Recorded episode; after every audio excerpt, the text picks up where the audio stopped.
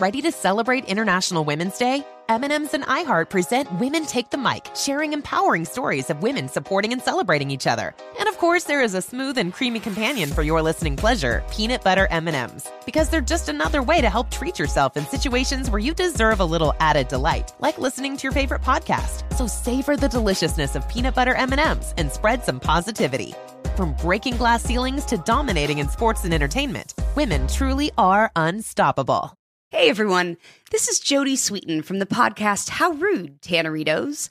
I've been needing a quick getaway with my family, and the 2024 Hyundai Santa Fe is the perfect vehicle to take us there. It has standard third row seating, so I'm able to pack my entire family, plus pets, in the car while also having enough room for our camping essentials. Available HTRAC all wheel drive will get us through any dirt trails, and available dual wireless charging pads will ensure we never have to worry about getting stuck with a dead phone in the middle of nowhere. Visit HyundaiUSA.com or call 562-314-4603 for more details. Hyundai, there's joy in every journey.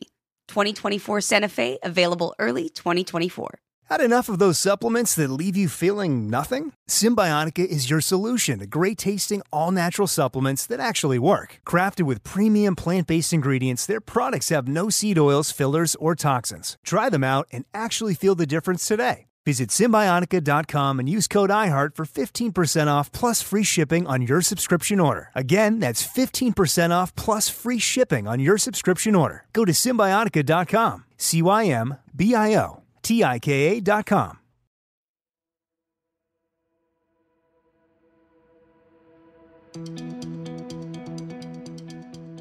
Welcome to Made by Women, a new podcast by the Seneca Women Podcast Network and iHeartRadio. At a moment when businesses face some of the biggest challenges in recent history, we bring you inspiring stories, practical insights, and shared learnings to help you successfully navigate in today's environment. Every Thursday, Made by Women will showcase the experiences of legendary women entrepreneurs, fierce up and comers, and everyday women who found success their own way. Consider this your real world MBA, designed for the new now. I'm Kim Azzarelli, and thanks so much for joining us today. The business world is full of pivots, but few have redirected their careers quite the way Christy Turlington Burns has done to have enormous impact.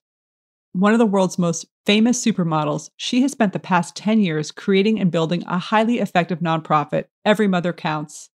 The goal of Every Mother Counts is to bring down the number of maternal deaths worldwide. The death rate is unacceptably high, says Christy, including in the US, and most of those deaths are preventable. Every Mother Counts provides the education, advocacy, and support that's making a difference, but getting the organization to where it is today was a long journey.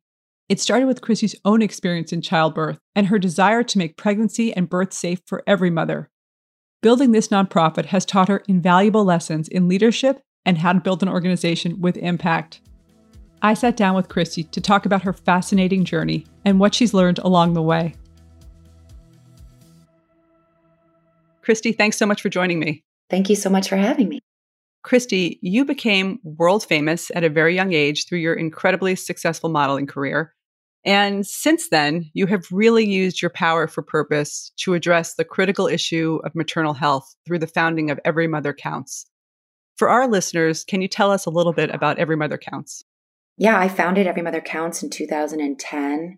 And the impetus for getting involved in maternal health and becoming an advocate for global maternal health was a personal experience when I delivered my daughter, Grace, who's now 16, almost 17. I had a postpartum complication. You know, at the time, you know, was very ready and prepared for this phase of my life. And I felt well supported and had lots of options for my healthcare. Uh, and yet the unexpected happened but that um, experience really opened my eyes to a, a, global tragedy, which is maternal mortality. And I started that journey then. And I think like partially the experience, but then also the uh, realization that there were hundreds and thousands of girls and women around the world who have been dying or having very serious complications that were related to childbirth. It was shocking to learn, but also really, I guess, compelled me to want to do something about it. And so, yeah, I started this journey and uh, it took me a little while to figure out exactly how and what and when I would do what I've come to do. But it was a process of learning and then going back to school and studying public health and global health and then figuring out what I could contribute in a meaningful way to try to prevent these unnecessary deaths. So, I hope in this conversation we'll get into a lot about maternal health, both globally and also here in the US. But first, let me just take you back for your personal story. Where did you grow up? How did you get into modeling? And did you always know you wanted to start an organization dedicated to advancing women? No, I did not know that I was going to do that. um, I grew up in Northern California. I'm from the East Bay area. My parents both worked for Pan American Airlines. My mom was a flight attendant, and my dad was a 747 pilot my mom is from Central America, so I guess I had this connection to a country and a community that were different than the community and country that I grew up in. And so I guess I would uh, accredit her to kind of opening my eyes early on and having the experience of going back and forth to a developing country and having the kind of young brain to like just take in information and I could sort of you know, disparities kind of really struck me um, then and still do now. I started modeling when I was like 14 years old. And it seems crazy now that I have a teenager of my own. um, but we moved as a family to Miami when I was about 10 because of my dad's job. Pan American was uh, headquartered there, and my dad was a training captain for a few years. And then um, my sister and I were horseback riders, and we were discovered, for lack of a better word, one day while riding our horses and taken to have our photographs taken, and um, with my mom's permission, of course. And uh, those photographs ended up um, into the hands of a, a, local agency who then linked me back to New York. And so, you know, I, I didn't know I was so young at the time that I, I honestly didn't know, like, I didn't even look at a fashion magazine. I didn't really know uh, what a model was, to be honest. I was, you know, I was had a mouthful of braces. I still don't think of it as a career, although I still do model on occasion. And you know what, for me, was exciting about it was travel. Like right out of the gate, that was something that I had um, inherited through my parents, like a love of travel and seeing the world and being off the beaten path. And I just had this very adventurous kind of spirit. And so for me, that that job, what it offered was independence because I was able to earn an income and be able to contribute a little bit to my family. Right. The dream. Eh, the dream. The dream. And so, yes, you know, I, I stayed in school until I graduated high school. And then I literally moved into my first apartment like days before I turned 18. And I thought, like, this is it. I'm living in New York City and I am so independent and what a life. And then as soon as I wasn't a student anymore who was a model, like in my summers and part time, suddenly, like, I didn't like. I, I didn't like that. Uh, I didn't like that description. I didn't like. It didn't feel like me. Right, right. So I, I started thinking about going back to school pretty early, but I didn't actually do that until I was about 25. So I would say 10 years into like working pretty steadily, I was like, okay, now it's time. And I enrolled at NYU. And that's kind of where I feel like, you know, I started to become a little bit more I don't know, committed to figuring out what I wanted to do and what explore the various interests that I had. I started to you know experiment a little bit with philanthropy and you know I uh, various causes in my youth were becoming you know also kind of pandemics. I mean HIV AIDS I grew up with I mean when I was 18 19 years old I was losing people quite often. I knew many, many people who had had HIV AIDS and, and who, as a result, passed away or were part of those early drug trials. And so I had also some, some personal experience and interested in global health from that perspective. And then, you know, over the years, got to be part of some other incredible endeavors or working on global health, whether it was, you know, uh, the one campaign early days or red when that was initiated after and i got to you know continue to travel but also start to learn about the disparities right because not everybody has the same access as to information let alone drugs right. and services. And then I lost my dad when I was in my late 20s from lung cancer. And so, again, public health like a white, that's like one of the things that I, I go back to a lot when I think about my exposure to public health. Um, so I had been a smoker in my early 20s and late teens too, probably, but losing my dad to lung cancer while I was in um, in college, like that was a huge uh, that's hard awakening and opportunity. Yeah, um, it was hard, but I also, you know, the way that I that I dealt with it was like jumping in and learning all I could learn and then sharing my story sharing the story of my dad sharing my own story having you know been addicted to tobacco and, and cigarettes. And so i got in fairly early at a at an important time for prevention and cessation around tobacco products that was my first foray where I was going to the Capitol a lot and I testified um, with Senator Lautenberg in New Jersey. Um, there's all of those tobacco cases and trials. And so I was able to lend my voice at a really critical time for that particular public health crisis. And so by the time I became a mom years later, and there was another kind of crisis happening, I had some experience and some practical knowledge that I was able to put towards this issue, which is the one that I've been dedicated to for so many years now. You started Every Mother Counts in 2010. Can you tell us a little bit about the issue itself? And, you know, we often think about maternal mortality being a developing world issue, but I think you've educated us to the fact that that's in fact completely false. Right. Yeah. I mean, I think when I started to learn about maternal mortality, I really like, I, I was shocked because I thought, you know, I'm becoming a mom and I don't even know that, that that, that this is an issue still, like in the 21st century, that women are dying, bringing life into the world. Uh, so I, that that first realization, and then like digging a little bit deeper for me, I think you know, once I learned that there was a problem, I thought, okay, well, clearly this is happening in um, in low income countries, and uh, if it's happening at all, it's going to be happening in places where, you know, there's an infrastructure, there isn't a health system. And then I learned, you know, in that process of exploring what was happening outside of the United States, that the U.S. was ranked horribly. Also, we are in our second decade where maternal mortality rates have con- continued to be on the rise, and we are one of only a two industrial industrialized countries with a rising maternal mortality rate. So back in 2003, when I became a mom, I think we were ranked 41st in the world. And today we are ranked 55th. So we've fallen really far behind in just 10 years, in just a decade. Wow. So, uh, you know, I, I look at this issue as a global tragedy, which it is. And still there's this education curve around letting people understand that the United States is part of a global community you know, in 2010, when I started Every Mother Counts, it was a really important year for um, this issue. I think in part because the Millennium Development Goals were at kind of a halfway point, and maternal and child health, maternal and infant health actually were the goal that had the least progress. You know, it was they were lagging, and to me, that just felt shocking. Like why are women and why are women and babies the ones that are not getting the care and attention they, they need? So before starting the organization i actually made a documentary film and that film is called no woman no cry. And so between 2008 and 2010 i traveled around the world really documenting stories of women and families and meeting a lot of women in their final stages of pregnancy and sort of not knowing how their stories would play out. Where were the settings that they were delivering their children? What kinds of access did they have? And initially you know, just distance itself was a huge barrier.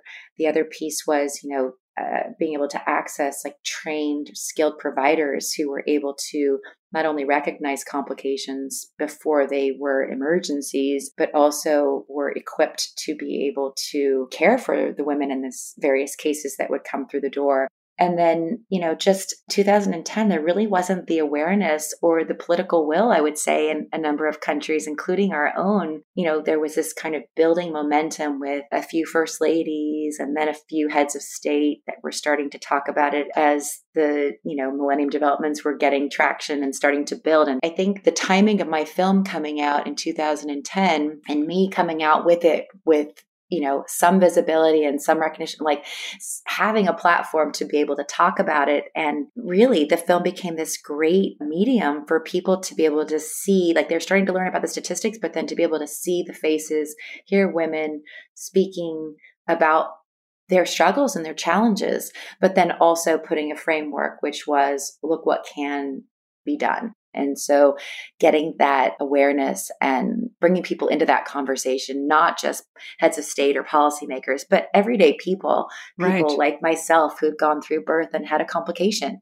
um, and were able to have the care that they needed in that critical time when they needed it most. That was the group of people that I really wanted to engage. And so a big part of what every mother counts has stood for really is you know it's we've been an invitation for more people to participate in becoming part of the solution right? To like give people the language and platform to be able to share their stories to be able to bring others in to be able to point them to what kinds of policy change needs to happen it's interesting you say 2003 is when you had your daughter because I lost a friend who I grew up with in Brooklyn in 2003. She was giving birth to twins and she oh, passed oh, away. Gosh. Yeah. And I was, you know, even as you're talking now, I was thinking that, you know, her story seemed very isolated and it was so upsetting, but it just seemed like something bad that happened to her. And I think there's a little bit of this kind of isolating the stories in a way so that we don't see it as this issue, which is that this is a systemic issue that's happening in this country, in every country, and there are concrete things that we could be doing. That's right. I mean, sadly, you know, you can't really pick up a magazine or a newspaper today without reading a story about a maternal death. And it's not to say that they weren't happening before, like your friend, but as you say, they were not getting any kind of media traction for sure. I think in part because I mean, my sense is that there's still so much fear around it. I think there was a time not long ago where people did die in childbirth and they died in childbirth frequently. Just hygiene alone has made such huge advancements in public health now we have so much more information. And I would say hospitals became the sort of primary place where women would deliver their babies. And then what we found over time was that childbirth became incredibly over medicalized. And so we have you know, we have women who are dying in this country because they have chronic health conditions and they might not have insurance or they might not have adequate coverage or they're not coming to care, not seeking care as early as they should be to be able to address um, their health conditions you have issues of racism, institutional racism, systemic racism, and you have explicit and um, implicit bias at our institutions and our medical facilities. But you also have a case of over medicalization. So you have, you know, perfectly healthy women who could deliver naturally, um, you have our system saying, yeah, you know, we actually want to induce you and we're going to rush this this uh, very normal physiological process. And in doing so with drugs, you know, there are instances where those drugs are causing heart attacks or hypertension. And that's putting women at risk. And when women have unnecessary C sections, it's a real surgery, right? right? That sets people up for potential risks and certainly postpartum risks or subsequent complications with their um, next pregnancies. And so there's a whole lot of things that that could be avoided if we were looking at you know at this in a more comprehensive more holistic way you are really trying to influence the way the world thinks about this issue, educating, as you say, policymakers, influencers, and, and everyday people to understand this issue. If that wasn't hard enough, you're actually building an organization, which we all know building any organization comes with the struggle. So, what challenges have you faced in building your organization? Maybe you give us an example of one of your most difficult moments, and really what gives you strength in those moments? I had started a couple of businesses, so I could liken the experiences of starting a nonprofit to some of the learning that I experienced with starting businesses. I guess looking back, I think what's really important no matter what you start is having a plan, right? having like a clear plan, a business plan. I was clearly taking this seriously, but I didn't see myself actually starting an organization. I started with a with a campaign and the campaign was there to help the film along and I thought there are a lot of organizations out there and many of them had maternal health as one of their focuses.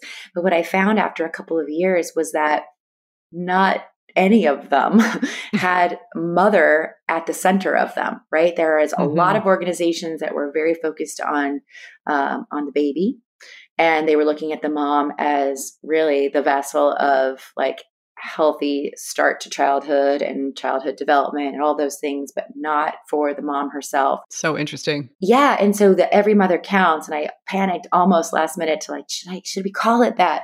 And in the end, it was so important that we kept mother in the, the name and what the organization, what it's called and what we stand for and what we do is that. It's just that. Like we need like the mom to be center of this because you can't have a healthy child or a healthy family without a healthy mom. There wasn't any organization who was saying like hey lay people who are not um, policymakers you know share your story. People hear this information and they say what can i do and so we really became that entity.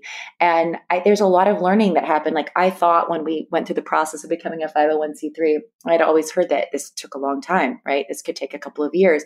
For us, it didn't take long. And suddenly, like there we were. So we had to, you know, I had to put a board together. I had to like like start to hire people and I didn't want to move too quickly. I really wanted to make sure that we weren't just there because we were being told to be there because there was a gap. I really wanted to be as, as mindful and thoughtful about what we were going to be. And so I wanted to go slow. And yet there was this opportunity and the time was right. Time was passing. We're getting towards the end of the Millennium Development Goals.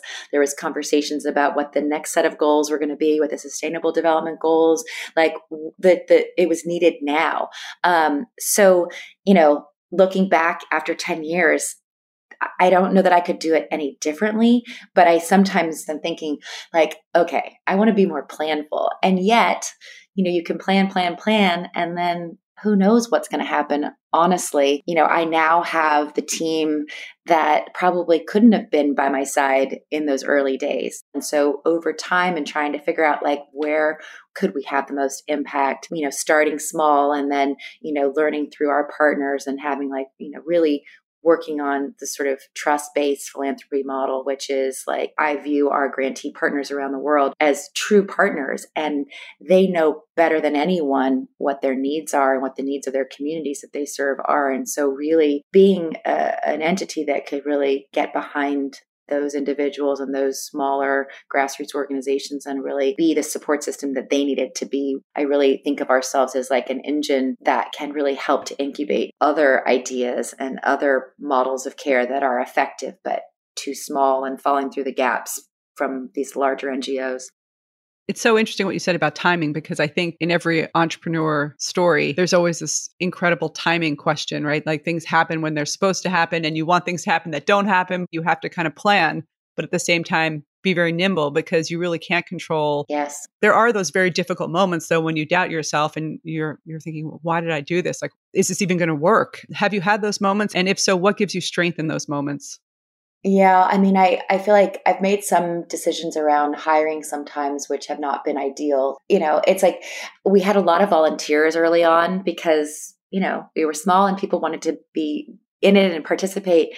And I think I didn't anticipate like that seemed like such a gift. Like, oh, how amazing! People just want to help. um, right. And then, of course, as you grow and you know, you have to professionalize, and you you know, at a certain point, you kind of get what you pay for. So you also need to compensate people. That became you know a big step in, in professionalizing it. And so I'm much more clear about like what our needs are and really getting the person that's the right fit for that. I mean, we're still a small team. We're 11 people. I mean, I feel like my team right now is is so strong and they all have such unique skills to be able to bring to the table. And i want to be the kind of leader that surrounds myself with people that are creative thinkers that are problem solvers but that are also that like you you mentioned nimble like agile right? Right. Other challenges gosh i mean i think there's been a lot of like funders that have come to us and wanted to give us more money than we were even ready to um, you know be able to deploy to be honest but to do something very specific that n- wasn't necessarily what we were meant to be. Right. So there were early days where i said no to large foundations and people would say like how do you do that? And i thought i don't want to get into a position where it's the tail wagging the dog. I don't want to be pushed into a corner.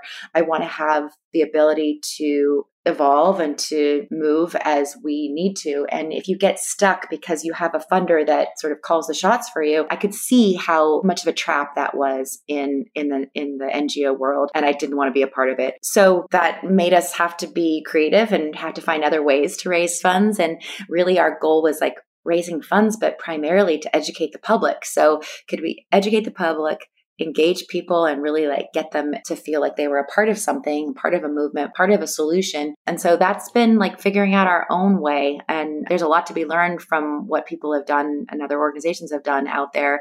I'd asked a lot of questions. How would you do it differently? Why did you choose this country? This, I mean, we bit off more than we could chew early on too. Like we're a tiny organization. We have uh, partners in six countries. And at one point we had eight countries. It's like, that's not manageable because you didn't want to make a commitment and then have to renege on a commitment when you're talking about people's lives. And so, how do you learn and how do you figure out what's your threshold and like where can you, you know, where does it become a strain on another organization where, where, you know, where do you become not the value add that you imagined yourselves to be and so that just takes a lot of like a lot of uh, of of reflection. I was going to say soul searching. Exactly. My gosh, starting a a, a nonprofit. I, I, often tell people that are business people like there's no exit strategy, right? There is no right. exit strategy.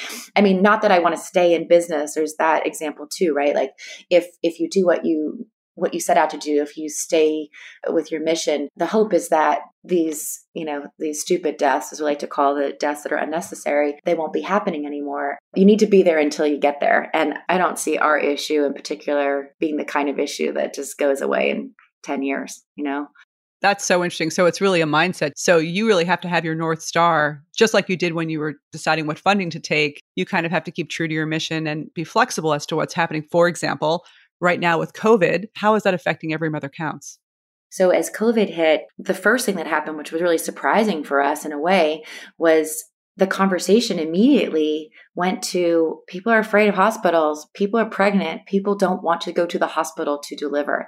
And that resonated in such a strong way because, first of all, we advocate for a number of safe birth settings for women and having more birth options, right, than just hospital births. And around the world, we need to do better to have more options for women who are terrified. How do we address their concerns? How do we protect not only the the moms and the families that are afraid to go into these facilities but then how do we really make sure that that the health workers are adequately protected and in early days that wasn't happening so there was fear on all sides and we know um, that fear-based medicine and fear-based healthcare is not good for anyone. And so that was one of the first things that we did. I joined a task force um, that Governor Cuomo um, set up that was around COVID and, and, maternity care. And his office helped us to um, sort of broaden the definition of safe birthing sites in the New York area. And um, we were able to identify great partners who had a birth center in Brooklyn who were able to, they found a site and there was already this process of trying to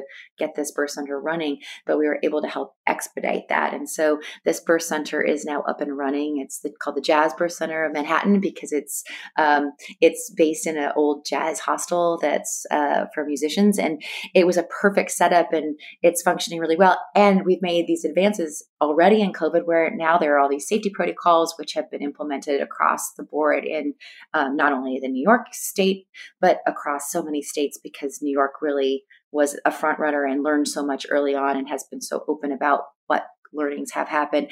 And then I think for for a lot of people seeing the sort of first covid then the disparities the striking you know information about who was most vulnerable to um, the pandemic and what which populations were the ones not getting the care because they already weren't getting the care who was suffering the most and who was not getting you know getting seen.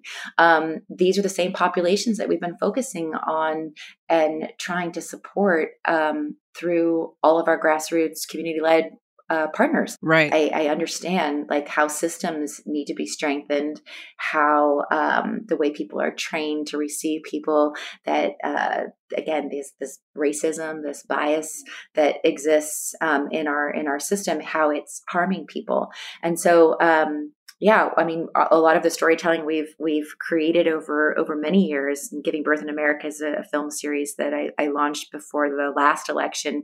You know, just to keep maternal health like you know up on the agenda um, in the election process, and we didn't think we had to, right? So in this four year period, it's been actually an incredible time to drum the beat louder because the, the need has been so clear. And as, you know, women's health has been targeted and as Planned Parenthood has been targeted and as more and more facilities have been shut down and women live farther and farther away from, um, from quality care, um, you know, it, it's, it's been such an important time. And so there are more bills that have maternity care, um, at the center. There's a whole momnibus of bills that has been introduced by the Black Maternal Health Caucus and lots of legislators, including Kamala Harris and um, Senator Booker, and and and because of COVID and because a lot of those bills hadn't necessarily been passed, they've been able to integrate language that is very COVID specific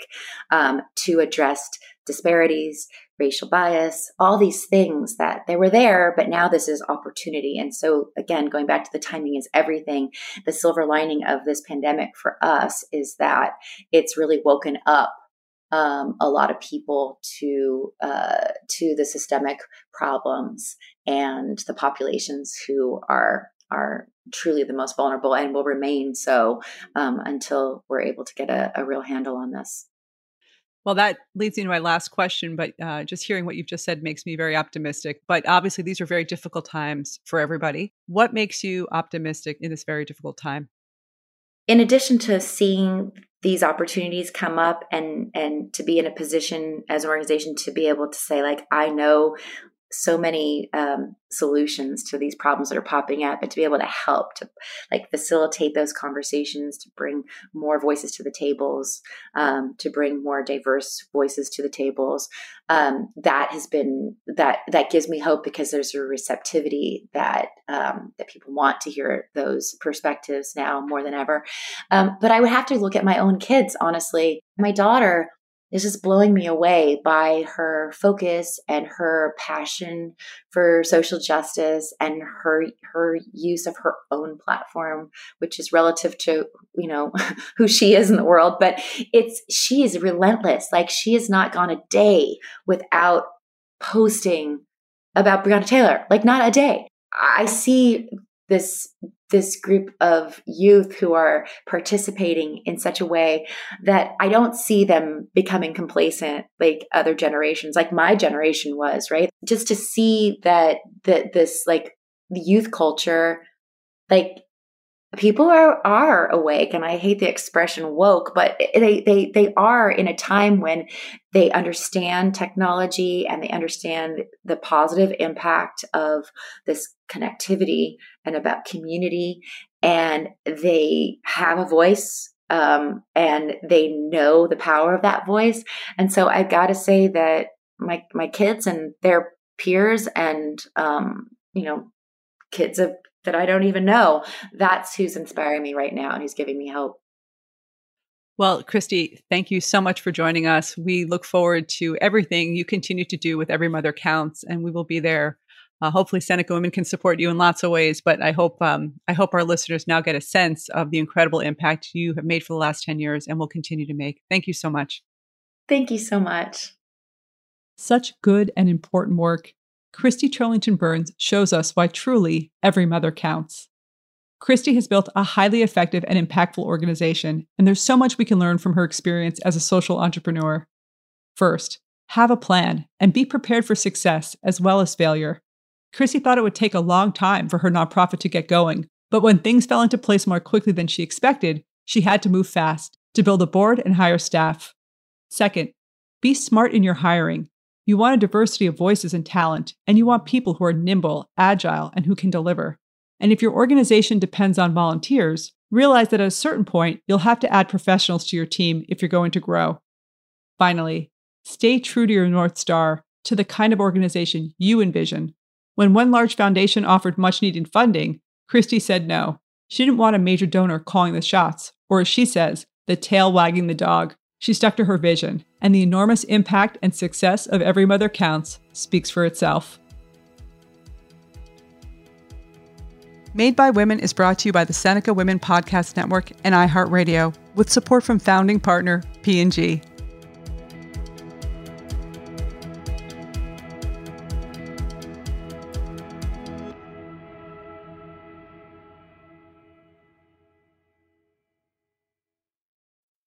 Tracy V. Wilson from Stuff You Missed in History class. The national sales event is on at your Toyota dealer, making now the perfect time to get a great deal on a dependable new car. Like a legendary Camry built for performance and available with all wheel drive, you can count on your new Camry to get anywhere you need to go. Or check out an affordable and reliable Corolla with a trim for every lifestyle. From the hip sedan to the sporty hatchback, there's a Corolla built just for you. Check out more national sales event deals when you visit buyatoyota.com. Toyota, let's go places.